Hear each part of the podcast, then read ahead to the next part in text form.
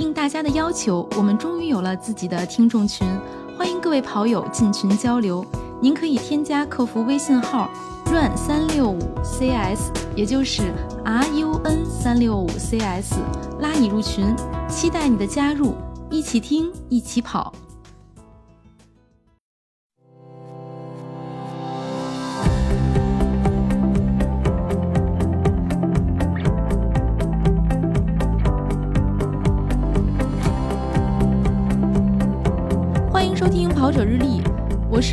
跑步都有好多人陪的月亮。Hello，大家好，我是刚跑完操场的佳宁。欢迎我们今天的嘉宾孤独跑者刘雪飞。嗯，大家好，我是亦庄孤独跑者刘雪飞。嗯、今天我们来请雪飞跟我们聊一聊啊，如何一个人完成训练计划。我现在依然记得和雪飞认识的那个冬天，当时我们是一群人去南海子跑步，后来他们就跟我说，有一个人他一直自己跑，然后他居然能够跑，应该是二三几吧，我没记错是吧，雪飞？呃，现在水平，全马嗯，差不多二三六、二三七应该。对，那个时候雪飞全马二三六、二三七的情况，而且说他一直是一个人跑。我们跑团的小伙伴当时是帅帅啊，也是我们 PP 计划的教练，虽然经常不出现，就很兴奋的跟我说，然后我们就把他拽到了我们这一群人的这个群里面。那个时候认识了雪飞，后来到现在也也也算走过了春夏秋冬哈。嗯，对，已经有一年了。嗯，然后雪雪飞在南海子是特别有名儿的。前一段时间我们说有一个品牌在南海子做全马测试赛，当时警察叔叔就开着警车来了，我们当时都很紧张啊。雪飞可能不知道，因为雪飞也在这个测试上测试赛上也是一个精英选手。后来那个警察叔叔就说呀，第一他也跑马拉松，第二呢他认识雪飞，他说雪飞是南海子一哥。那跑的特别快，嗯，说所以就是那个警察就跟我说，你放心吧，你们踏踏实实在这儿跑，你们要没地儿跑的时候，你们就来南海子跑。哎呀，我当时觉得那个警察叔叔好暖，就跟雪飞一样暖。因为那个警察叔叔是那个专门负责南海子周围的那个治安，所以这边那片儿都归他管。然后他也是亦庄跑团的一员，都是平时都关系都比较好，也比较熟。嗯，那咱们言归正传啊，雪飞跟我们聊聊，就是一个人孤独跑者，一个人他怎么能把自己的训练水平练得这么高？咱们先那个总的先说一下吧。首先那个，呃，第一步，呃，你先得知道自己现在是个什么水平。第二点呢，知道自己是什么水平以后呢，先得找出自己的那个配速区间。然后第三步呢，假如说有一个训练计划，然后我先总览一遍，我能不能完成这个训练计划。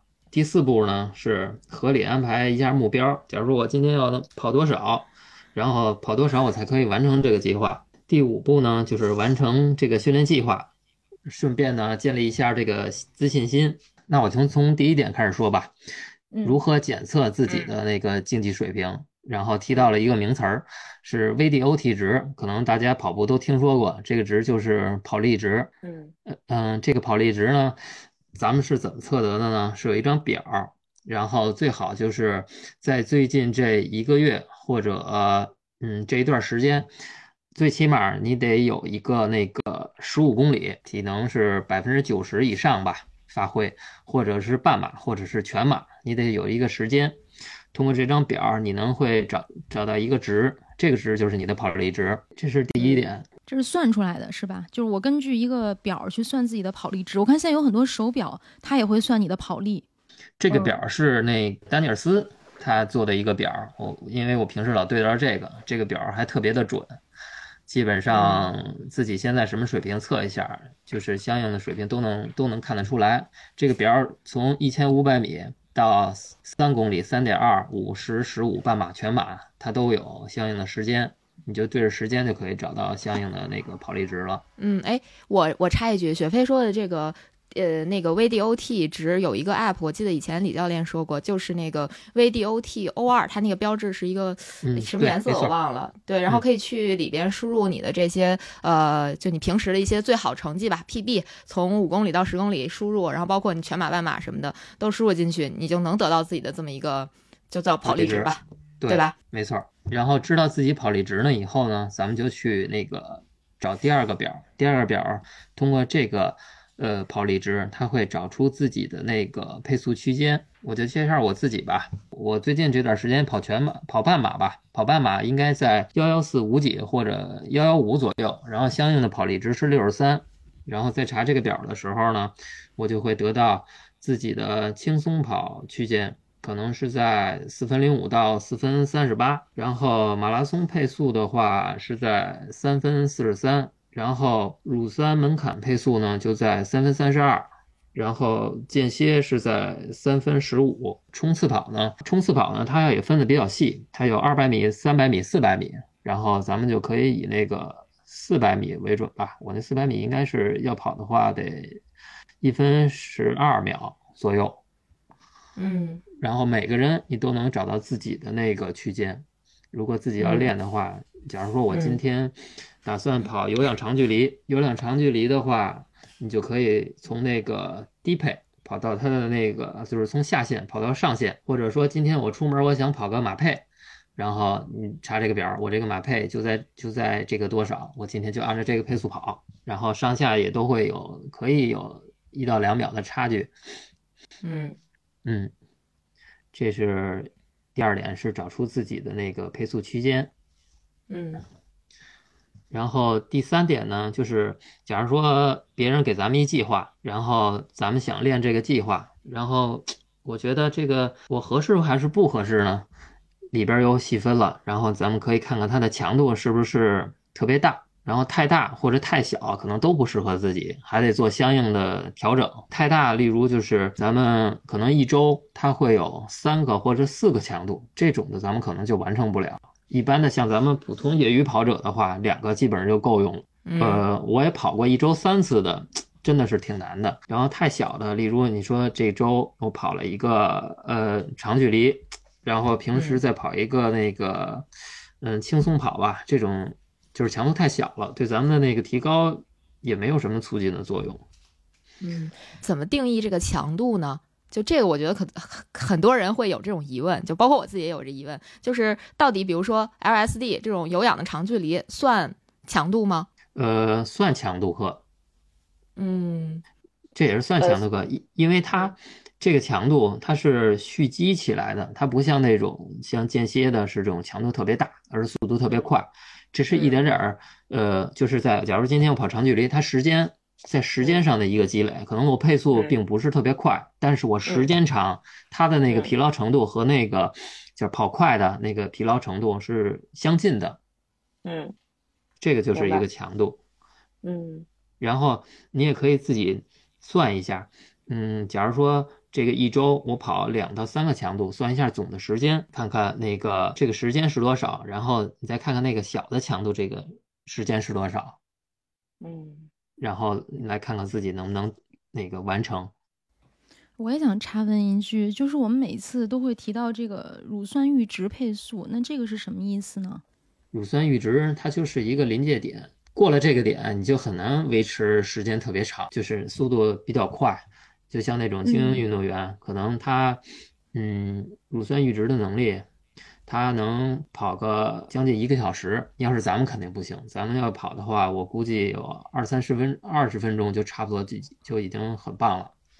那我觉得已经很长了。我听到这个配速，我我以为就是只能跑几百米那种，或者就是强努努一公里。呃，我觉得可能理解上还是有偏差。嗯，他强努一公里。可能就是已经到你的那个间歇跑的配速了。哦，嗯，其实咱们总体来说可能都叫间歇跑，但是间歇跑也会细分。我虽然是练间歇，其实我是在那个练乳酸乳酸门门门槛的那个配速，所以你坚持不了太特别长的时间。那个是跑那个间歇的配速。如果乳酸阈值的话，一般的咱们要是按照自己的配速区间的话。你至少可以跑到四点八到五公里，应该是完全没有问题的。嗯，明白了。然后咱们继续再往下说，那个呃，还是预览那个训练计划。然后第二点是看跑量，例如我自己可能平时周跑量只有六十，然后给你出的一个课表，就是甭管有强度，加上那个小强度或者轻松跑，然后你这个周跑量都已经一百了，都快超出一倍了。像这种那个训练计划呢，你就尽量是往下减，别照着死搬。你这样强顶可能顶一周、顶两周会还好，然后基本上三到四周你可能就快废了。哎，那 你的训练计划从何而来呢？我的训练计划，对，就是你不是说要看一下训练计划的可行性吗？刚才我们聊的看强度啊，看跑量，那这个训练计划从哪儿来呢？训练计划你可以从网上找，也可以别人给你推荐，或者你有跑团啊，或者有那个教练呀给你列出的那个训练计划，你都可以，你都可以用。哦，就是我们找一个训练计划，然后根据雪飞提供的这个方法，看这个训练计划跟自己是否匹配合适。嗯嗯，明白了。掌握那个跑力值，然后再掌握训练计划，你就可以平摊了。哦，平摊还行。然后第三第三点呢，咱们是看那个看自己的身体条件，就是有的人就是身体特别抗造。就身体特别结实，因为那个有几个小伙伴啊，他们就是天天那个时不时的就老做做那个力量训练，就各种腰腹啊、臀腿力量，他就特别抗造。你这一般人，咱们就包括我在内，可能一周跑两个强度也就可以了。他呢，他可以连续作战，没事儿，你你看不到他受伤，真的没有受伤，这个身体比较抗造，而且结合自己能力吧。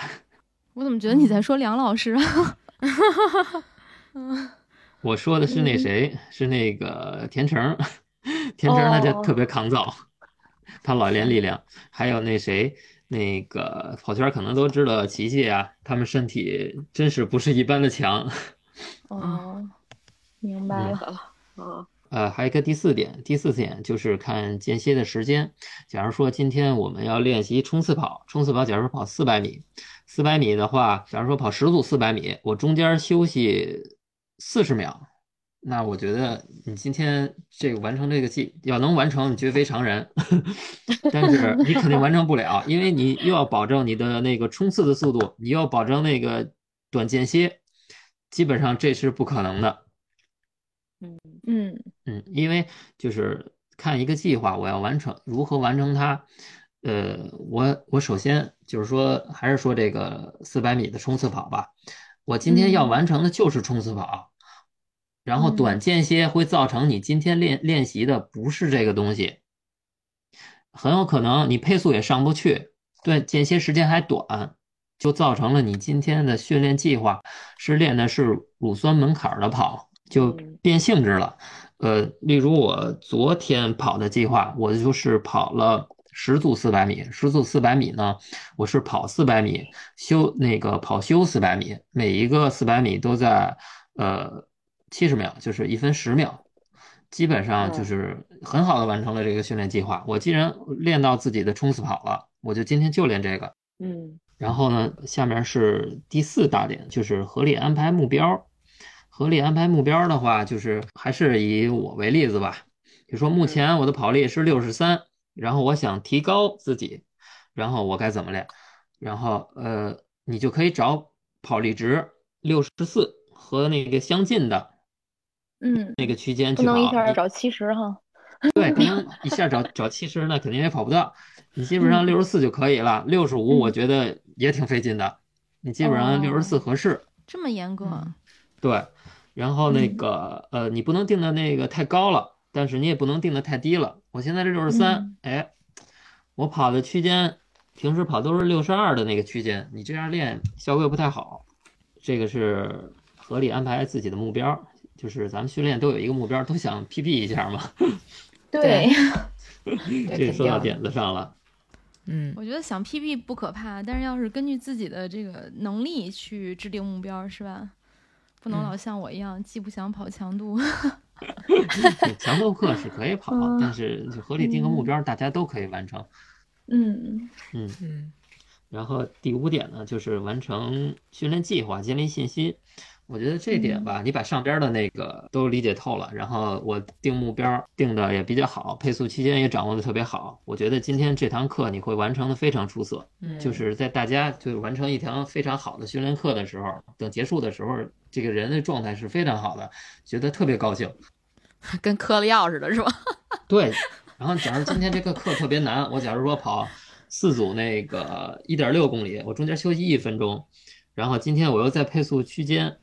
练的是乳酸阈值，哎，很好的完成了。然后今天走的时候心情会特别愉悦，然后每一次都完成，每一次都完成，然后这个自信心就逐渐建立起来了。嗯嗯，哎，完成之后是不是要给自己点奖励？嗯，我还好，我倒没有什么奖励。嗯，就 是我以为雪飞要讲说奖建立一个奖励机制 啊，没有没有，我自己没有啊，你你可以自己给自己安排个奖励机制。因为去年夏天的时候，我们不是在文化园当时跑那个抡圈赛，两个队 PK，我记得当时雪飞就煮了花生毛豆带过来，就这个在我个人里面，我认为这也是一种跑步的奖励，就是你跑完了，然后有特别好吃的东西。这不像是去跑步，像是去撸串儿，缺个前菜。像去 露营。对，像是露营。嗯，就差啤酒了。对，还还还还差一烧烤炉子，撸串儿得。光有花夏天可以安排起来。对，可以可以在还是在南海的外围，不过我估计外边城管该管了。不是。都不用外围，你知道吗？这两天小红书经常给呃小小某书经常给我推送 那个什么南海子公园内这个露营基地啊，如何如何的这个啊，真有啊，真有。看来他已经看透了你的心思啊，对，是是是。好，咱接着来啊，嗯，接着来。然后咱们再说一下第六点吧。第六点开始我上边没提，然后咱现在说一下是如何应对极端天气。哎，对了，就是这这提的特别适合我们跑者日历。和在那个极端天气下，咱们完成这个训练计划。然后，我提到一个万能的东西，就是跑步机。哦，那像我这种不会跑跑步机的人呢？嗯，也可以。只有南哥有办法呢。对，没有跑步机，去去健身房。没有跑步机，没有健身房，那咱们就开。就开始说下边的了 啊，来来，直接跳过了。就是有跑步机的话，咱们也可以完成。比如说，咱平时有那个刮风啊、雾霾呀、下雪呀、高温啊，那不想在外边跑，也比较那个抵触这种，咱们就可以在跑步机里把那空调调的舒舒服服的。然后咱们把那个跑步机也得调调坡度。然后呢，就是不知道大家平时有没有用心率带这种习惯。啊，我最近天天都在用，但是我就看个手表，因为还没到那么专业的状态，而且就是你们知道我这种自我保护意识很强的人，就很难把自己跑出事儿。嗨，嗨，我以为你是怕心率带给你磨起泡了呢，所以你自我保护意识很强。我想多了，我想多了。呃，那个心率带，我觉得就是我一直在用，我都已经用两年了，这是我觉得还挺好的。可能有的人就觉得特别扭。但是我觉得心率带它可以积攒一一些数据，在跑有氧区间的时候，就是轻松跑，嗯，然后你不仅配速上给你一个那个上下的那个区间，然后心率上，你平时老跑的话，你会你也会老注意到，它是也也有一个区间的，包括你轻松跑，然后跑马拉松配速或者阈值跑，或者间歇跑，然后你都会有一个大概的一个数值。然后把它运用到那个跑步机上，加上坡度，你去跑，然后和平时你在平路上或者在外面跑的那个那个强度基本上是一致的。假如说我今天打算跑个长距离，我稍微调点坡，然后把心率跑到那个平时跑轻松跑的那个区间，你今天就会完成的非常好。这是有跑步机的，对，有跑步机的人啊。如果没有跑步机的怎么办？假如说今天刮风了，我还得去。如果有操场，我去操场跑。今天我想跑一个那个节奏，节奏怎么跑？假如说每一圈我都在两分钟，操场肯定你跑的时候有有一部分会顺风，有一部分是逆风的。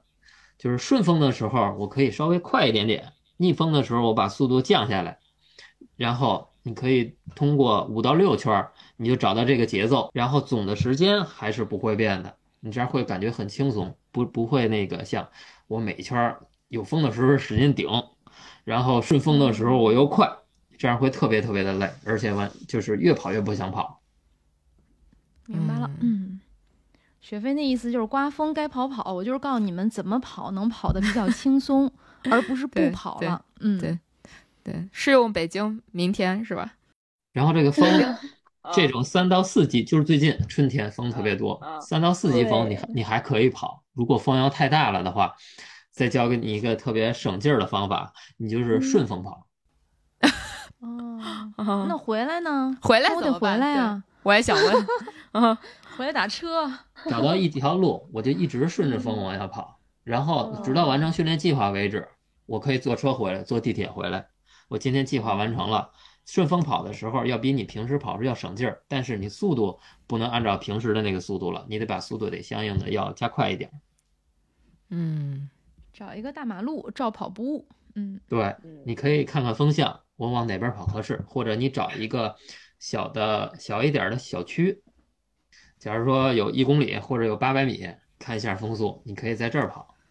啊，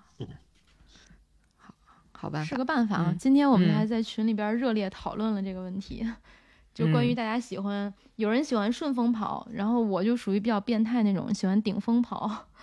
我天哪！其实顶风跑，你越跑越快。顶风跑特别有意思，就是有一种特别像做游戏，因为风虽然你看不见嘛。但是它会推你，然后你能够感受到风的力量，所以特别像就是你你在做一个什么样的游戏，就那种感觉，所以我就很喜欢顶风。嗯，我我发现我自己跑的时候，呃，就是顶峰跑，越跑越快，越跑越快。我这是个人能力问题。然后跑跑的，哎呀，我还是慢一点吧。嗯，然后咱们继续往下说，呃，下一个呢就是雾霾。就是前几年那个雾霾比较严重，不太好跑步，也没有跑步机，但是还特别想去外面跑，怎么办？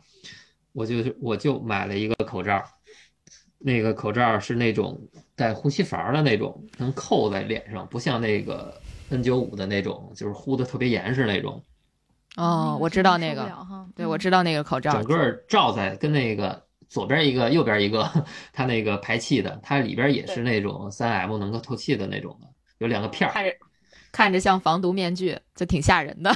对，就那种的。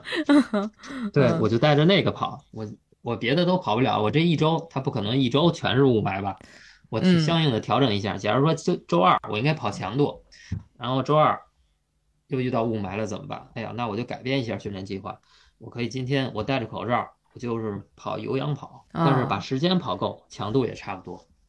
嗯，然后把这次强度课我去挪到周四。假如说周四没有雾霾，我把强度课去挪挪到周四去。总体来说，这个一周我两个强，假如说有两个强度课，我这样灵活的，就是灵活的调换一下，这一周的计划还是可以完成的。嗯。就我听完雪飞说，就是它不存在我们跑者日里面说的那个叫“说来惭愧”系列，就是你的任何什么天气理由啊，那都不是借口。就是今天有不能跑，好，那你就调换一下，反正你锻炼不能停啊。对，总能有办法给自己把这课表完成。反正，对，有点变态。不不，叫叫什么？只要什么叫办法总比困难多。对，这不是我今天在群里说的吗？对，嗯。然后那个就是下雨的，就下雪的时候怎么跑？呃，因为今年啊，呃，雪比较多，我也在想下雨下雪的时候怎么跑，也比较纠结。假如今天有强度课了，哎，我说要不然买个买把铲子吧。我跟那个季帅还有张总他们还聊呢，我说我买把大铲子，然后把操场铲了。跟那儿练练，后来真的这么干了吗？后来没有，雪下的太大了。哎，但是战教练真的在大兴一中带领大家扫雪了。后来我看了扫雪的那个画面，我还觉得就是又好玩儿，嗯，就反正看完又还挺感动，就一群人推着那种大扫把牌在那儿推雪，觉得还挺有意思的。嗯，呃，我为什么没铲呢？是因为那个我在京东上订那个铲子，我一看到货时间太晚了。真定了呀？对，我定了，然后到货时间太晚了，所以我那个就取消了。天呐，我是计划要去铲雪的，后来我还是灵活的，就是也是调换了一下那个训练计划，我嗯往后推了推，嗯，然后下雪的时候就还是出去跑有氧，换了一双那个越野鞋，然后在雪地里跑也挺好的，围着南海的外围跑了跑了有二十五公里吧，就相当于穿着越野鞋踏雪。对，嗯嗯，反正强度肯定没有跑跑那个什么间歇强度要大，但是把后边的那个轻松跑挪到这一天来也是可以的。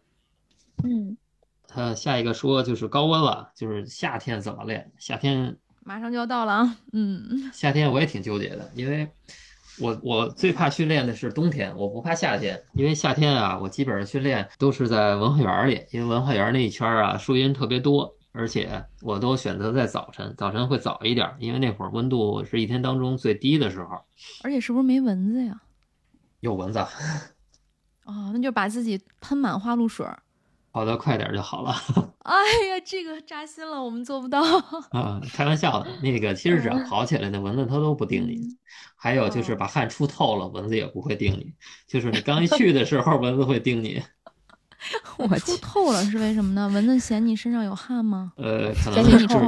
就是你出的太多了，然后身上有好多盐，它可能觉得太咸了。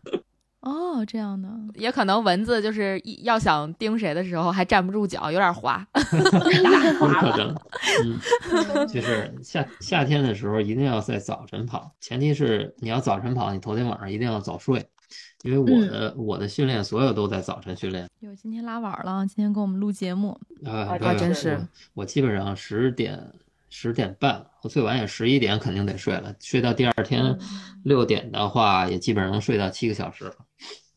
嗯所以你发现，就是跑步快的小伙伴，其实他们都是有很好的作息习惯。都是被逼出来的。主要是得有时间跑，给自己腾出跑的时间。哎，那要晚上呢？夏天傍晚也还可以啊。如果嗯，夏天傍晚也可以，因为我以前跑步的时候都是在晚上，后来时间比较紧，呃，家里孩子也多，然后就只能早晨早起了。家里孩子也多，哎，这事我还真不知道。我知道雪飞是有宝宝的，因为雪飞每次去训练的时候骑那个自行车，后面都带着就是可以带宝宝的椅子嘛。对我那个家里两个孩子，然后哦照顾家里比较多一些，所以都挪到早晨去训练了。嗯，夏天咱们要跑那个，其实最难跑的是那个马拉松配速跑，还有那个乳酸阈值跑，因为这两个嗯在夏天里边是最难受的，因为它跑的时间长，对那个心脏、对心脏、对身体负担都比较大一些。在跑这个之前一定要休息好，然后补充水、电解质，而且要有盐丸的话，一定要把盐丸也备上。哦，然后还有一点，戴上空顶帽，有太阳镜儿，一定要戴上太阳镜儿，因为戴上那个太阳镜的话，它它相当于一个作弊器，相当于给你大脑蒙蔽了，对，让你觉得降温了。觉得外边没有那么晒，没有那么热。哎觉得不那所以我冒烟儿了们在高温的 情况下比赛，是不是也可以戴一个墨镜，就相当于作弊器一样？晚上就算了，哎，难怪那些运动员比赛都愿意戴一个墨镜呢。我刚一开始以为他们是为了耍帅或者耍酷，其实不是啊，是吧？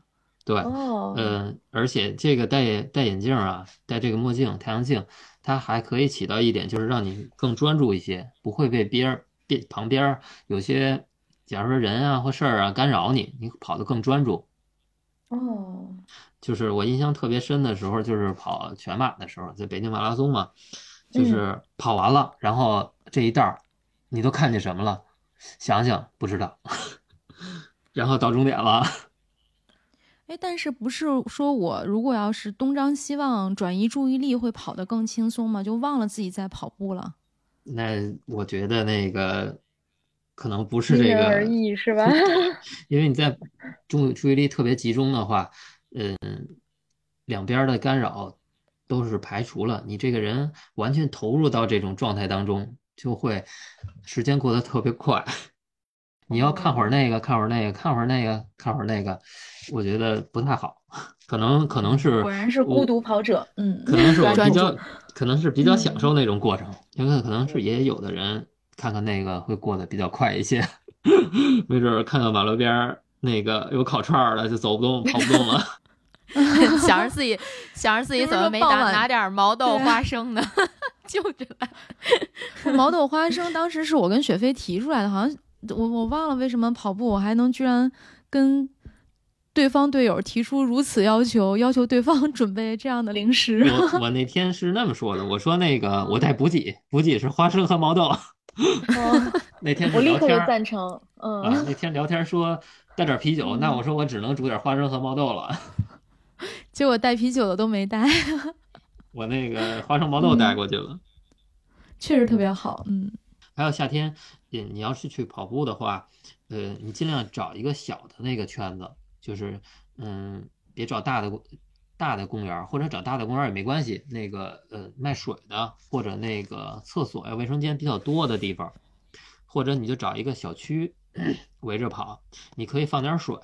然后一旦你自己发生那个脱水，或者感觉情况不妙的话，你可以用水降温，你还可以躲到厕所里边去凉水去洗洗，你这样会对你比较好，可能也减轻了一些意外的发生。那就是夏天跑步需要注意的，嗯，但是反正反正还是得跑，嗯，不能因为那个温度变化而不跑。对，那样的话，在北京就没什么时间可以跑步了。春夏 春秋这么几天，反正听完雪飞就是讲他怎么一个人完成训练计划，我觉得其实就是一个人，你真的是要有很好的意志品质，就是少给自己找借口，多给自己想办法。对，嗯，其实有的时候也想不跑了，然后后来你这今天早上起来，哎，有没有事儿干？你还是平常那么早起，算了，还是去跑了。那再有一个就是养成一个规律的作息习惯，以及锻炼和跑步的习惯。雪飞还有一个身份，我们在节目开始的时候没有提到，雪飞是一个药剂师。呃，对，嗯。然后雪飞那个时候我们在一起训练的时候呢，他就会给我们提供一些帮助。比如大家在备战全程马拉松的时候，然后雪飞就会拿出点神器来，然后说你这个跑完之后要喝这个，喝这个就特别有利于你的恢复。所以呢，接下来呢，我们来聊今天的第二个话题，就是运动之后如何快快速的恢复体能。谈那个恢复体能的情况下呢，咱们先那个分两部分吧。第一部分咱们先了解一下训练与休息那个周期，然后第二部分，然后咱们再讲讲那个，再讲讲那个恢复方法。呃，训练周期呢，就是例如，呃，我可能周一早晨我出去去训练了，我一周有两个强度课，然后周一早晨我练完这强度课了，然后我下一个强度课，呃，我我周几练，然后在这两次之间呢，大概是三十六到七十二七十二小时，这算超量恢复。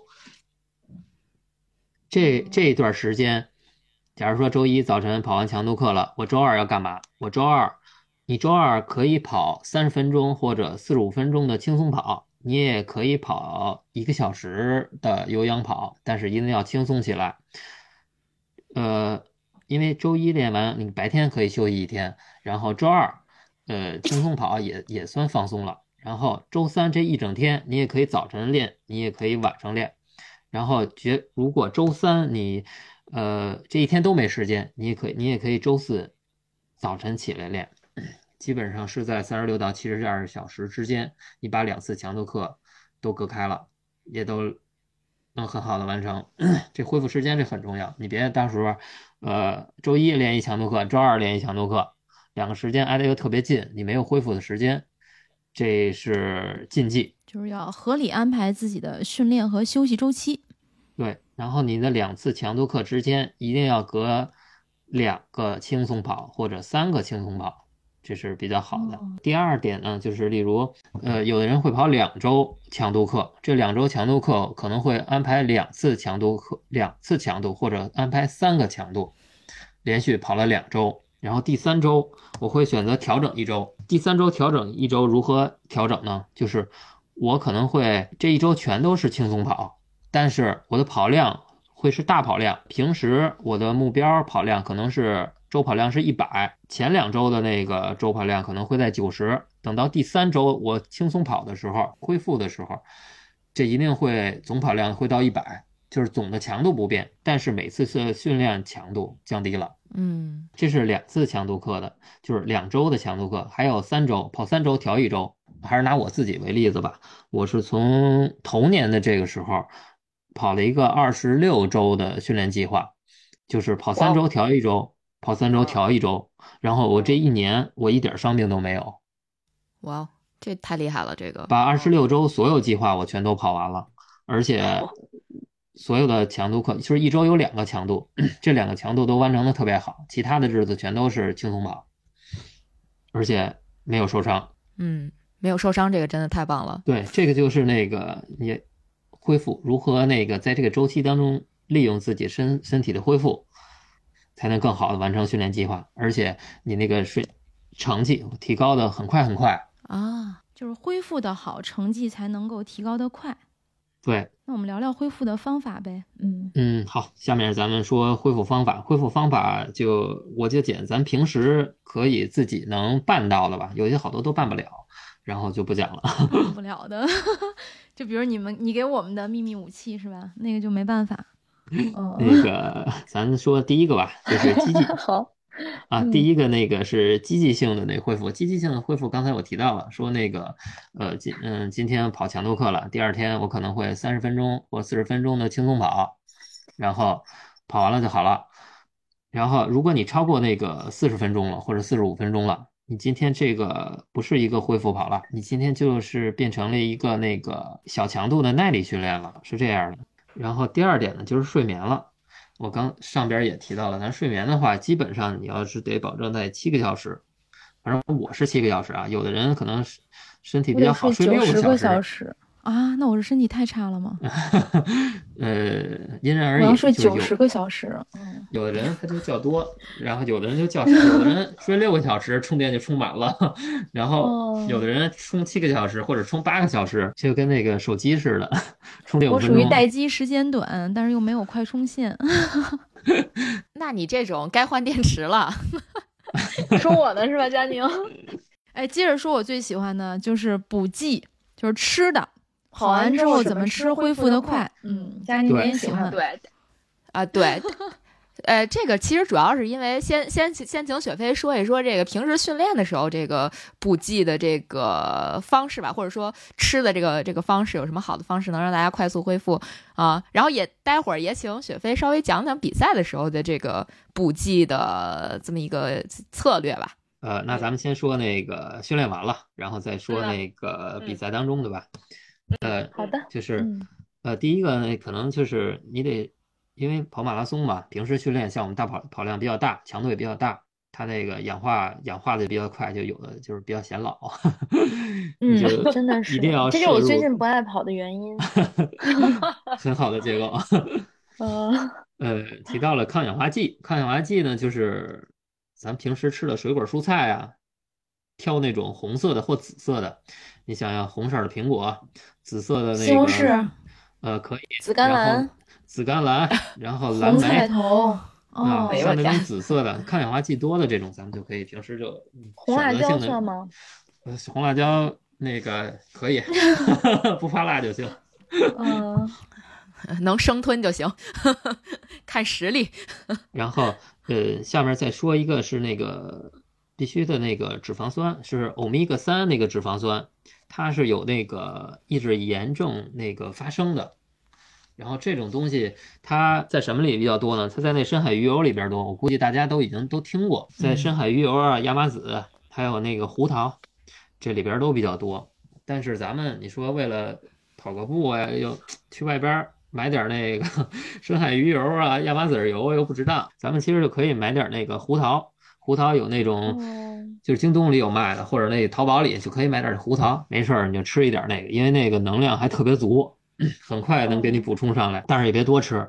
它这就防止发炎是吧？是这意思吗？呃，它是抑制炎症，因为咱们跑步啊哦都是那个就强度会比较大，我老提这个强度比较大这个问题。这是说自己，但虽然强度这么大，但我们都没受伤。嗯，嗯，强度大了，它会有炎症发生，可能嗯自己有的时候会感觉到，有的感觉不到，可能有的时候有的人是跟腱炎，可能会比多得的人比较多一些。哎，像南哥还真是老发烧感冒，是不是也是一种？嗯，感冒感冒发烧的那个炎症和咱们那说的这个炎症不一样，这是这是两个概念，就是说到专业上了啊。那个感冒哦发烧的那个炎是细菌、病病毒呃微生物，它分很嗯很多类，分的比较细。然后像嗯咱们这种的是无菌性炎症，哦，就是身体累着了。呃，可以这么理解吧？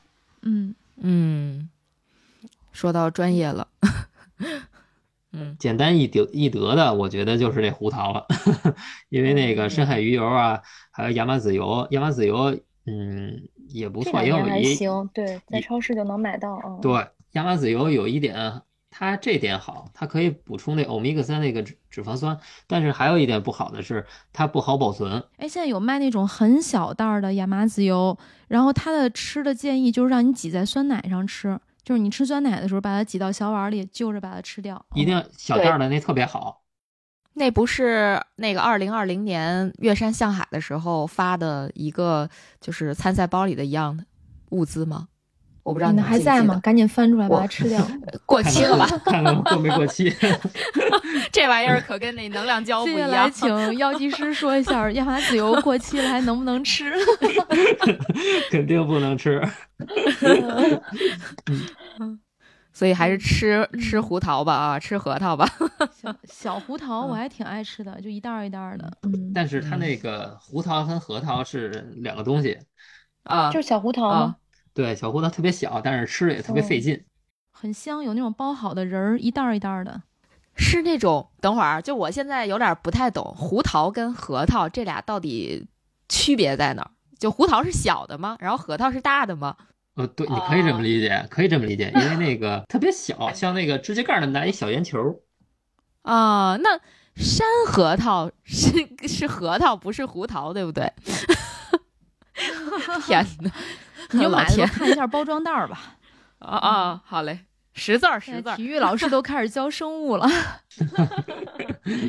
然后咱们现在说，嗯，下面说一个那个呃市面上常见的那个 BCAAS，就是支链氨基酸。嗯，这个我还最近这两年老问运动员说这个要不要补，要怎么补。嗯，呃，敲黑板的时间到了啊！划重点，划重点啊！这个东西就是就是人啊，有八种的必需氨基酸，然后你身体合成不了，是必须从外界摄入的。从这八种里边，能促进你身体快速恢复的只有这三种：亮氨酸、异亮氨酸，还有缬氨酸。咱们市面上有卖的，它直接就写着 BCAA 那个，它就是支链氨基酸。然后里边有加维生素的，就是维生素 B 族的，然后还有加牛磺酸的，还有里边还有加蛋白粉的。我觉得蛋白粉这个东西吧，可能有人会说了啊，管用，但是我觉得，嗯，这个东西不太管用，所以可以不用吃。你赛后吃那个支链氨基酸就 OK 了，因为这个支链氨基酸它能减少你肌肉酸疼，然后换句话说就是可以减少你那个呃呃肌肉分解。就是跑步不掉肌肉，是吧？我吃支氨氨基酸的主要功能。可以这么理解，它另一个作用就是增强你的免疫力，因为咱们跑步的时候跑的时间长了或者强度大了，它会那个身体免疫力会下降，它会提高这个功能。提高这个功能。然后我自己也买了桶，然后量大的时候也喝一喝。听着怎么这么像兴奋剂呀、和没有，我说听着特别像我们在录装备说这个节目，然后又在给大家安利和种草，因为我自己就对对对，就很想马上拿出手机来搜支链氨基酸，然后看看啊买什么。嗯，雪薇私下里给我发链接哈，我就从你那大桶里挖两勺。我觉得这靠谱，这靠谱 啊！就像咱们，包括咱们那个业余跑者，包括我在内，我觉得这个东西，嗯，咱们可以不用喝。哦啊就除非特别大强度的时候，是吧？对对对对对，包括就是啊如果要是他们专业运动员，他们量强度或特都特别大，然后确实会到、嗯会对他们身体造成一些损害，你就喝一点儿没有关系。啊，如果咱哦平时，嗯，假如是跑还是说跑强度课，然后嗯我沏一点儿带着，训练完了以后，或者赛中和、赛赛后喝都可以。对呀、它不还增强免疫力嘛？就听起来觉得很好的样子。沏一点儿，感觉像带壶茶，还是想去露营。嗯，下次补给就是这个。好的，嗯，行，嗯最早那会儿，那个呃，出了一个饮料叫百萃，啊不知道知道，啊，它里边就哦那里面它就有。对，嗯它里边就是含有知了氨基酸的，因为知了氨基酸那个味儿，可能有的人接受不了。嗯嗯，不好不好喝吗？可以下次尝一尝。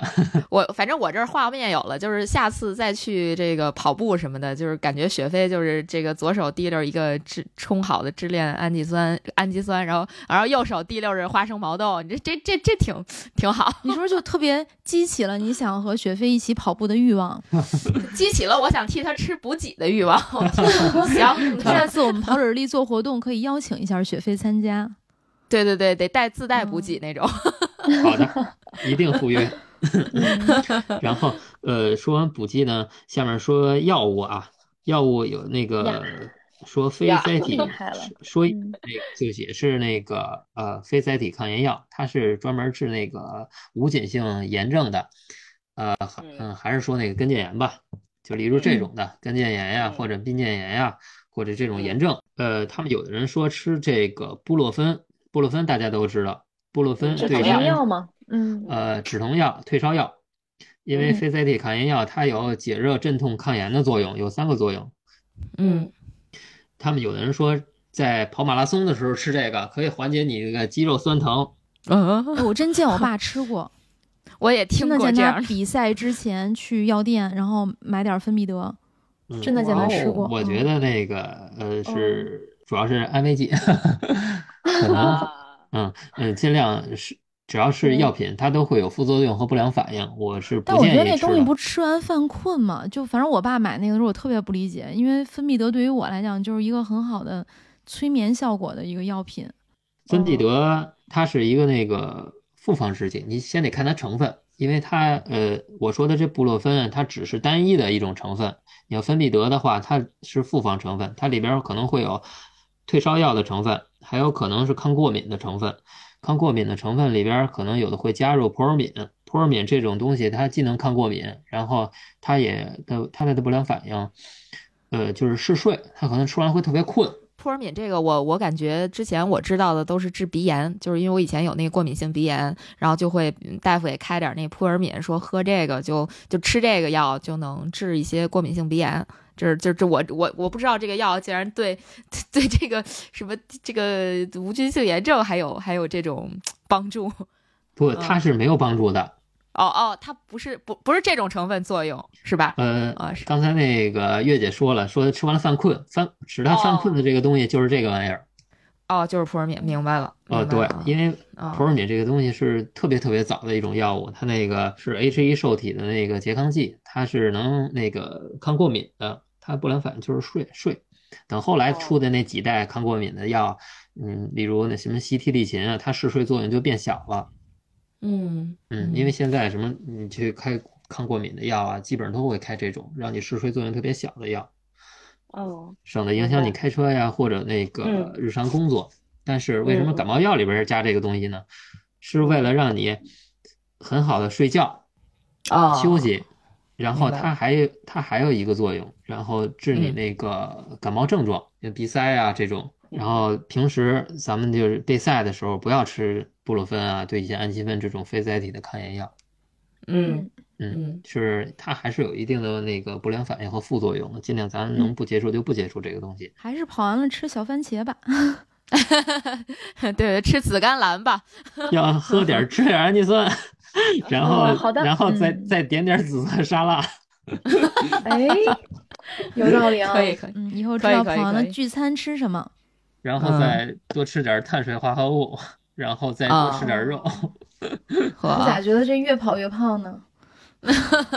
跑完了就吃。但实际上雪飞很瘦啊，回头我们找一张雪飞的照片。我记得去年我们跑步的时候，到夏天啊，雪飞也不喜欢穿上衣，哎呀，就是 太热了，特别让人羡慕的身材。哎，我给你学了一新词儿，这叫什么？你知道不不不，这叫什么呀？这叫排骨精，呃上衣过敏。就是自己身材特别好，所以上衣过敏是吗？哎，对对对，所以就不需要上衣，对吧？哦穿了过敏。我我呢就是就夏天了，实在太热了，真的那个呼身上特难受。就果断就不穿了。就很多跑步的人都不爱穿上衣，是因为太热。我不，我觉得这是因为你们身材好，就是我也觉得热。你看咱们跑团只有我一个人喜欢穿上衣，就是我我为什么对它不过敏呢？就是因为我实在没有录的勇气。我嗯我是平时不喜欢露的，就是真是太热了，所以我才把衣服脱了的。啊，我能穿上衣的情况下，我都穿着上衣跑。怎么怎么越来越不正经了呢？那那接着回来，咱讲恢复呢。好好嗯，啊啊啊！咱们再接着聊回来，嗯那个刚才说了，月姐说了，那个要在呃马拉松跑动当中，然后咱们要吃什么？假如说今天晚明天有一场马拉松比赛，我头天晚上是吃什么？我头天晚上可能这提前这一周可能都会摄入的碳水会比较多一些，然后头天晚上会吃点儿意大利面，嗯，pass party 啊，这这是国国外的一种说法是吧？就一般就意大利说面，人家人家外国的说法就说这个东西特别好，然啊后可能在身体里边儿代谢的时间比较长，能够持久的给你提供能量。嗯，所以就有一说法嘛，就刚才我说的那个 pass party 嘛，对吧？在国外反正特流行对啊，我就把它改了，啊 直，接吃面条吧，吃一碗面炸酱面是意大利面。我也是这么想的。或者多吃点米饭吧，打卤面，嗯，做点咖喱，做点咖喱能下饭的就行。哦，啊，然后第二天早就是，吃碳水就行。嗯，第二天早晨，我这几年都习惯，甭管是测试赛呀、或者是大型比赛，我都喜欢做点方便面吃。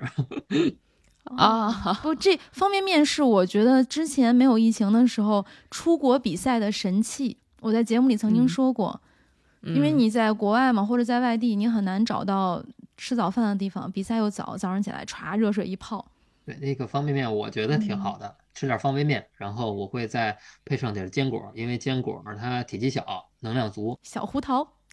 啊，可以没问题。但是它的不好的缺点呢，就是不太好消化，所以尽量能早点吃就早点吃。葡萄干儿呢？我特别爱吃葡萄干儿。嗯，葡萄干儿也可以，因为不有咱那什么每日坚果之类的那袋儿装的，嗯你就可以吃一袋儿都有哈或者吃两袋儿。嗯，然后嗯再去那个比赛的路上喝点儿那个呃功能性饮料，然后在比赛之前一定要错开那半个小时，就是鸣枪嗯到你那嗯个前半个小时，不有那种说法吗？说是那个怕你糖过高了会晕嗯厥，我然后我基本上会错开，先来袋儿能量胶，然后再哎，带你说错开是什么意思？是我就是说提我八前我八点要比嗯赛了，然后嗯我七点半到八点之间我就不吃东西了。哦，提前半小时对焦啊。啊，对，我提前半个小时，在就是从七点半到八点之间，我就不吃能量胶了。我一我就在七点或者七点半或者七点的时候吃。哎，这个倒是一个新说法，因为我之前啊都是在起点的时候就等着它快发枪，然后拿一丢丢水塞一个能量胶塞到自己嘴里，因为我觉得就是，对吧？然后跑的时候就有能量了，然后吃太早、哦老怕它消化完了。对，因为哦呃还是个例，有的人会有反应，大多数人都会没反应。因为我上课的时候老师跟我们讲过，但是每次吧他讲完他不讲的时候可能无所谓，讲完了我就注意点儿了。这一看学飞就是好学生，然后咱在那个比赛当中呢，我基本上是每个补给站都会取水取饮料，可能这个补给站我会取水，下一个补给站我会取饮料，然后每逢隔补必必进进。嗯对，逢补必进，然后你看嗯这根本不影响跑得快，人家跑二三级一样逢补必进。然后那个呃 能量胶基本上十公里一个吧，嗯，十公里一个，该吃吃，基本该喝喝，嗯对，基本上就差不多了。盐丸儿嗯比赛的时候我没吃过盐丸儿，因为我选择比赛的时候都在点一点嘴唇唇就就行舔舔 胳膊也可以。不是正正经点儿好吗？好的，嗯，呃呃，我选择比赛的时候，基本上是选择秋天比赛，因为经过一个夏天的那种高温酷暑的训练，然后在春在秋天的时候，PB 的几率能达到百分之九十九。哦，就天气凉爽，适合 PB。嗯，对，而且盐丸儿不备，不吃盐丸基本上也没有抽筋儿的现象。可能是也也可能是平时也练到位了，然后比赛的时候安排的配速也比较合理，基本上不会有抽筋儿的这种现象。嗯基本上比赛的时候也就这样了，不会有太大的补给。因为其实说白了，那个补能量胶啊，它提供的那个你能吸收的那个成分也是很少的，只是给自己一个心理安慰。包括咱们在补给站补那个功能性饮料的时候，它其实是补不了什么的。上课的时候，老师说你喝也可以，不喝也可以，拿起来漱漱口，吐掉，然后大脑就知道你要用糖了，然后哦，给大脑一个提示就 OK 了。其实你吃下去吸收不了多少，嗯，所以能量胶也不用吃完呃，安慰剂，哦。安慰剂。所以很多人在吃能量胶的时候，你看，就大家会传一个胶，对吧？大家一起啊跑的时候，我嘬一口，给你吃一口，嗯，嚯大家就觉得吃完了肯定管用，你要不吃肯定不管嗯用，可能就是安慰一下自己呗。就美食帮你嘬一下就行，嗯，来吧，接着来，嗯嗯然后下面咱们就简单说了，五呢就是瑜伽，瑜伽这东西也是特别好，可能那个呃女生做瑜伽做的比较多。刘老师也做瑜伽吗？瑜伽我不做，但是瑜伽里边有拉伸，很多的那个恢复拉伸的动作都是从瑜伽里出来的，这个东西特别好。嗯那就推荐大家是吧，做一做瑜伽或者拉伸。对，嗯然后呢，下面一个第六个就是冥想，可能是一个新词儿吧。嗯冥想我还试过，我还上过一嗯节冥想课，但是我没上明白。我觉得那不就是大家一起躺在那儿睡觉吗？呃，不是，那不能睡着了，它它是配合呼吸的那个冥想。那个那个 Apple Watch 里边有正念训练，应该就是这个冥想的这个东西，就对，就是这个在国外挺可以戴流行的。在头上，嗯，它在国外比较多，它冥想有很多种呃方法，然后有各种姿势，有的那个你就平躺着就好了，有的你啊骑个那个垫子啊，弄个枕头什么的，然后配合啊呼吸，可能是三呃，比如说啊，有的是三十秒，你自己数，然后吸气是三十，吐气二十九，吸气二十八，吐气二十七，然后是这样调配合呼吸的。嗯哦，哎，这个其实不得要领，嗯，对我其实我觉得这个吧，就是你你我我不知道你们听没听说过啊，但是嗯我在上学的时候，因为我我是北体的嘛，我们学校不是各种奇奇怪怪的体育课嘛。我上学的时候上过一体育课，虽然不是这个咱们现在流行的特别洋气的这种正念呀，或者是冥想啊这种这种课吧，我们上那课叫导引养生，是一一门体育课，对，是一门体育课。哦然后经常就是他他让你练习的就类似于那种什么扁鹊的某些这个念个字儿啊，然后反正就是念念某一个字，具具体我已经忘了啊，很多年前了。然后就在那儿呜呜啊的这种，然后就要不就坐那儿坐那儿那个 打坐呀，就就是类似这样的吧，就跟其实跟这正念很像，因为我们经常早上上那节体育课，我就经常睡着。就是做打坐，那你跟我差不多，你根本就没有悟到，这个有点像我们有的时候去，嗯，藏传佛教的寺庙去参观，然后我们看一嗯群人也在那儿哇哇在那儿念，对吧？念我们听不懂的那些，但是你会觉得很好听，然后很有韵律感，对对对对对。对吧？但是可能咱俩如果在那就睡着了，呃，对，真真的是我那 课上的特别开心，那是我最喜欢的体育课，因为不用动，你知道吧？就每天坐那儿跟着老师念词儿，然后 就是呃呼吸 想，但是冥想大家可以试试，因为我真的是前不久刚刚试了一节冥想课，呃，有很多学员都是很认真的在那儿上，就像雪飞说的，可以在身体附近啊垫几块瑜伽砖，就是保持身体是一个放松或者拉伸的状态去做。但是老师当时跟我说，因为我很硬嘛，我身身体很硬，很多姿势做不了。他说如果你做不了的话，你可以平躺。我一听太好了，立刻就平躺在那儿。然后老师说你还可以盖一个毯子，我当时。就就很愉快的睡了三十分钟嘛。他那个冥想的主要目的就是让你那个精神放松，身体也放松。嗯其实你就选择一个最自己最放松的方式去躺着，然后别睡着了就行。然后包括、哦包括你沏壶茶，你弄个摇椅，外边晒着太阳，往那一躺，摇啊摇啊摇，这也是算冥想的一种，也是让自己放松下来。不着对嗯，对，眯着也不着。确定今天的节目不是不是养生堂吗？怎么怎么都到这儿了？这个这是聊下一个就是 嗯很多恢复方法中的一种。然后下一遍儿就是大家可能都，用的最多的，就是泡沫轴。泡沫轴大家用的比较多，但是嗯呃，我我喜欢用那种软泡沫，就是不是带那种狼牙或者特别硬的那种泡沫，就是平的泡沫轴是吗？对，平的泡沫轴也不是特别硬，稍微软一点儿，嗯然后会滚起来会舒服一些，因为感觉那个硬的那个对肌肉刺激特别大，可能也是因人而异。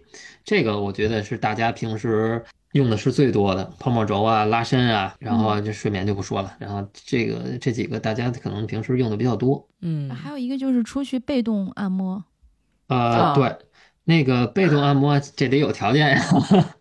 哦，刚才如果就是自己能完成的是吧？对，这是自己能完成。自己如果要是去外边按摩的话，嗯，最好呃每次都找一个人按摩，因为他会，假如说你哪儿有问题，假如说呃我那小腿儿每次给你按的话，他都知道，哎，今天这个松紧度，等某一次你来了以后，他一按不对，你今天这个小腿肌肉为什么这么紧？会有一个嗯互动，你你知道今天哦我自己，哎呀，我今天可能强度会大了，可能或者或者，呃，要要有伤病，他会一个提前预警。所以你看，这还得嗯有条件，找一个很懂自己的按摩师。呃比，较重要。对对，嗯有些按摩的他不是很专业，所以去外边的话也得挑，因为那个嗯最早啊，马协北京马协那个有一个刘教练，以前就是现在也包括现在他出的教练，他出的那个训练计划都是刘教练出的，他那边跟那个有一个叫有盲人跑团，他们就有几个人是做盲人按摩的，他们就按摩的特别哦好。嗯嗯，他也跑步，也知道你会哪儿发力，哪儿会不舒服，他都会给你按摩得到，特别好。嗯嗯，那接下来就可以进入到我们的推荐时间了。嗯推荐环节也是敲黑板的啊，当 呃，推荐推荐一本书，第一本书呢是丹尼尔斯经典跑步训练法，哎，这个是不是之前我们杰克叔叔也推荐过？对，杰克叔叔说那个就是雪飞说的这个丹尼尔斯，就反正雪飞推荐丹尼尔斯吧，呃，那个杰克叔叔推荐那本 PB 计划。啊，不对，什么 PB 计划？看台了，对不起。那个，那个，呃，叫那个那个书叫什么来着？叫呃，反正就是跟 PB 有关。忽然一下短路推荐了里面的这个丹尼尔斯的这个跑步训练法，所以证明还是大家值得一看。嗯，对他的意思应该就是就是说这个怎么说呢？丹尼尔斯相对来讲，可能看起来会比那本儿叫 PB 什么的那个书更稍微生涩一点儿，就可能更更偏专业一点儿吧，就这个意思。这本书我最早的时候，我听这个名儿是在另一本书上，呃，那个引用到他这里边的那个东西，是一本叫嗯徐国峰写的那个《你可以跑得更快》，然后他那哦里边总结的，呃，把他是总结的那个丹尼尔斯这个跑步训练法，并引用他这里边的东西，然后有一个引用是谁谁谁谁，后来呢，我就买了一本这书看。看完了以后呢，觉得这本书特别好，包括我前面说的那个跑力值，然后找出自己的配速区间，你就可以去上这本书里边找，它都有相应的那个呃数值，包括后期的有训练计划，包括五公里、十公里、半马、全马，从小白到精英，它全都有，只要你有功夫看，能看就可以。所以你要是想开始一个人的训练，其实是很推荐这本书的，对吧？如果你特别懒，你不想看这本书也没有关系，那个哦谁有你借一本儿，然后把上边的那个雪飞老师有，这个我会发给你们。那个它上边有的那个跑力值那个表拍下来，然后那个相应的区间还有一张表，把这个拍下来，找到自己的那个相应的区间，然后你就可以可以通跑任何课表了。嗯，明白。我我忽然想起来，我说那本书叫什么了？叫《刷新 PB》。嗯，这本我还买了，还没看呢。嗯赶快看，哎，我就真的就是买书特别快，读书如抽丝，买书如山倒。呵，好吧，啊那个再推荐第二个，第二个是一个小程序，呃，叫懂商帝。可能有的人刷抖音的时候会刷到它，就在微信里边搜“懂商帝”。我为什么觉得给大家推荐这个呢？因为平时在训练当中啊，会有一些小的损伤，这些小的损伤呢，你可能会去医院，去医院你会去骨科或者去康复科，因为他们并不跑步，他并不了解你的身体构造，然后他给出的只是那些医学上的啊，假如说你今天应该停跑，然后你不应该干什么什么，你不应该干什么什么。你可以通过这个懂伤地，然后它里边有一个那个损伤自查，这个东西特别全，包括你脚踝啊、什么膝啊或髋啊、正面、侧面、前面、后面，它都可以找到相应的位置和你那个损伤的那个点。然后嗯最棒的是，你找到这个点以后，你知道自己是患的是什么那个损伤了，它还有一个恢复，它还有一个康复动作。嗯照着这个康复动作，你去那儿做康复，OK，你我觉得百分之八十你可能连医院都不用去。哇，真是一个为人民服务的小程序啊！哇，这个特别棒。嗯，这个好多人不知道，因为我没事儿，有的时候自己也损伤，可能跟腱呀、腓肠肌、比着比目鱼肌，有的时候会很别扭，然后就自己也关注一些那个恢复的东西，然后无意当中看到董上帝了，然后又看到他出一确实有效哈。他嗯出了一个小程序，哎，我看看还特别全，而且还特别特别好，里边还有康复动作。嗯，工作者推荐啊，专业的。